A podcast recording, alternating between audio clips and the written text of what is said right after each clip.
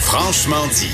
On va parler d'économie avec Jean-Denis Garon, qui est chroniqueur au Journal de Montréal, Journal de Québec et professeur au département d'économie de l'UCAM. Salut Jean-Denis. Salut, ça va? Ça va très bien, très bien. Toi, la campagne fédérale? Ah, c'est long. C'est bon, mais c'est long. J'ai tendance à comparer ça à un film français, quoi qu'il y en ait de très bon. Est-ce que les, les- les fins de films français sont aussi prévisibles, imprévisibles que la fin de cette campagne électorale Ah, je, fédérale? me, je me prononce plus là-dessus. Ah. On a beaucoup de collègues euh, de la République là, dans mon département. C'est pas bon mes relations OK, de. OK, on va passer à autre chose. Euh, on revient sur euh, la chronique que tu as publiée il y a quelques jours. Je trouvais ça bien intéressant, ton analyse, parce que on se demande souvent pourquoi on dirait que les élections fédérales, ça rejoint moins les gens. Ben, tu parce que la réalité, c'est que c'est beaucoup plus loin euh, de la réalité du quotidien des gens. là. Tu sais, le, le municipal s'occupe des, des, des poubelles, le provincial des hôpitaux, puis le fédéral, des fois, on se demande, il s'occupe de quoi? Et c'est la démonstration que tu fais dans ta chronique. Oui, puis c'est dommage. C'est puis la démonstration, en fait, les calculs que je fais dans ma chronique, c'est un peu de dire, regardez, le gouvernement fédéral, sa job là, c'est la, la- la partie financière de son travail, c'est de redistribuer entre les provinces. C'est pas d'aller soigner du monde, c'est pas d'aller éduquer du monde. Bon, évidemment, ils font certaines tâches dans certaines provinces, par exemple euh, euh, à l'île du Prince-Édouard, évidemment, le- le- la province qui est tout petite aime ça déléguer du travail au gouvernement fédéral. Mais la, la job du gouvernement fédéral, c'est pas d'être dans nos vies au quotidien. Puis j'ai écrit la chronique après avoir og je dois t'a- t'admettre, là, écouter le, le chef du NPD euh, nous dire Oui. qu'il voulait euh, avoir de l'assurance dentaire. Il On dirait qu'il y a quelque chose qui n'a pas compris de Jogmeet Singh hein, dans la séparation entre le pouvoir des provinces puis du fédéral. Très Ben oui, exact. L'assurance dentaire, l'assurance médicaments. Écoute, tu lis son programme, puis il est rendu à donner des toasts puis des petits laits aux enfants dans les écoles le matin. Ouais. On parle de déjeuner le matin, puis il y a rien de souverainiste ou fédéraliste ou de, de, de partisan là-dedans que de dire que les chefs, il faut qu'ils lisent la Constitution, qu'ils vont avoir comme travail de défendre. tu sais. Il y a des compétences des provinces, des compétences du fédéral, puis il y a des raisons pour ça.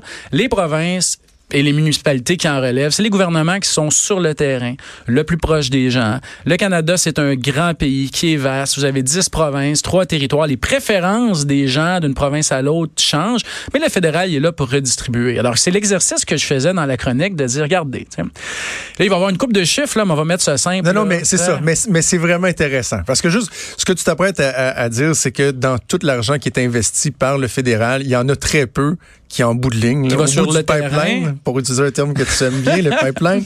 euh, Il n'y a pas grand-chose qui s'en va concrètement là, dans, dans, dans, dans le quotidien, dans la vie des gens. Mais ça va concrètement dans le quotidien, dans la vie des gens, via le travail des provinces. Oui. Tu sais, Puis c'est tout à fait correct. Il faut que les- il faut qu'on respecte ça, ce travail-là du fédéral, puisque le fédéral, c'est un gouvernement qui est important.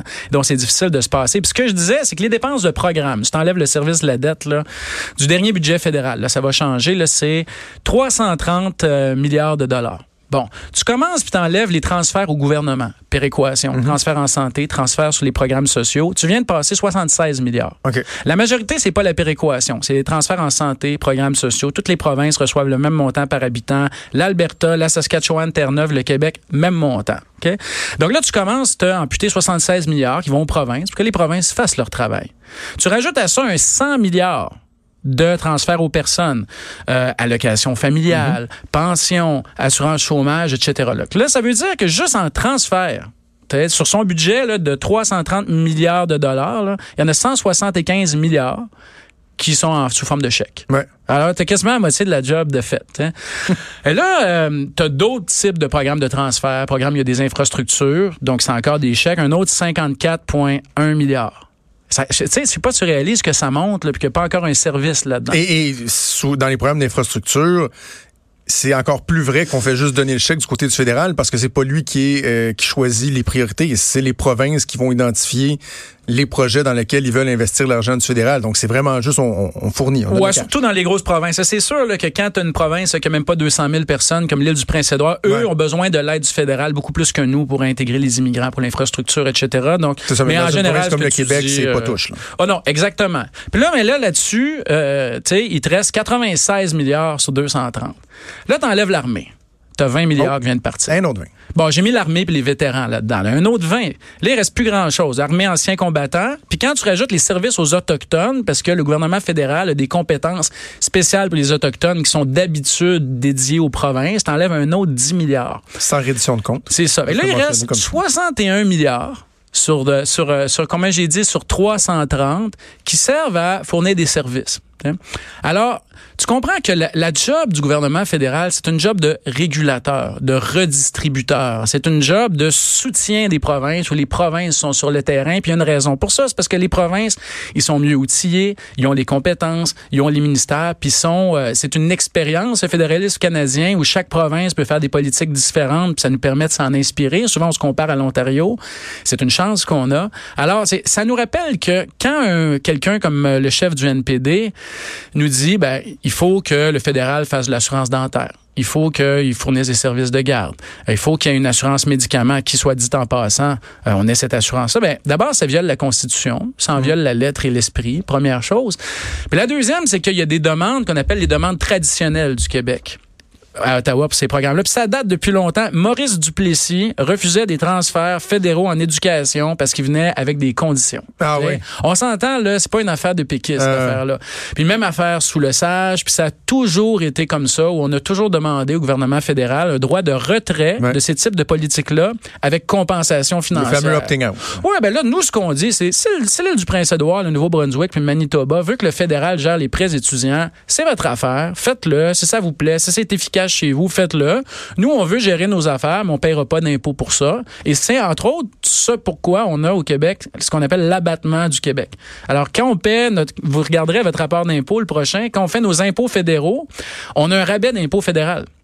On a ce qu'on appelle l'abattement du Québec. On se fait rembourser de l'impôt fédéral parce que historiquement, le Québec, euh, le Québec a pris des responsabilités plus importantes.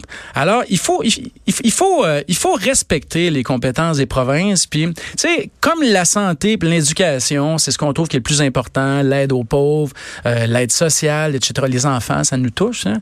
Ben, tout le monde veut s'en mêler parce que c'est ça qui est winner dans une campagne électorale. Mais c'est ça, Le fédéral, c'est pas sa Mais job. Exactement, mais ça, ça rend le, le défi d'autant plus complexe d'intéresser les gens à ce qui se fait au niveau fédéral sans justement euh, faire de l'ingérence dans les compétences provinciales. là. Bien sûr, puis on peut être à gauche sans penser que le gouvernement fédéral doit tout faire. tu sais. Au Québec, euh, au, Canada, soit dit en passant, on a des provinces pauvres, on a des provinces riches, on a des provinces qui ont des ressources naturelles, on en a qui en ont pas, on en a qui ont des zones nordiques avec beaucoup de réserves indiennes, on en a qui en ont pas, etc.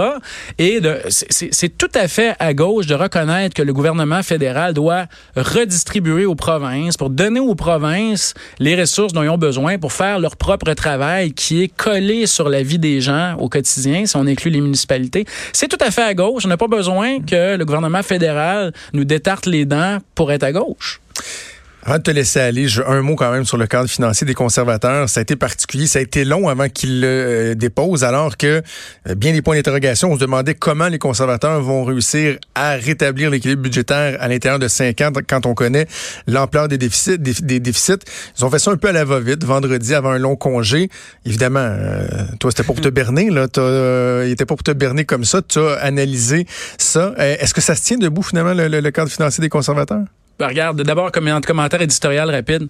Ils l'ont euh, ils l'ont publié trop tard. Quand tu vas sur leur site web, on dirait qu'ils font exprès pour qu'on trouve pas le document. Ouais. Ils veulent clairement pas qu'on le lise. Mais comme tu as dit, moi, moi je suis allé le voir. Écoutez, rendu à ce temps-ci de la campagne électorale, qu'on regarde les pronostics, là, c'est clair que toutes ces plateformes financières-là, c'est vrai pour tous les partis, c'est toutes des plateformes de gouvernement majoritaire. Alors, c'est des plateformes qui sont très audacieuses, dont celle des conservateurs pour couper ce qu'on appelle, ou- ouvre les guillemets, couper dans le gras, là. Ouais.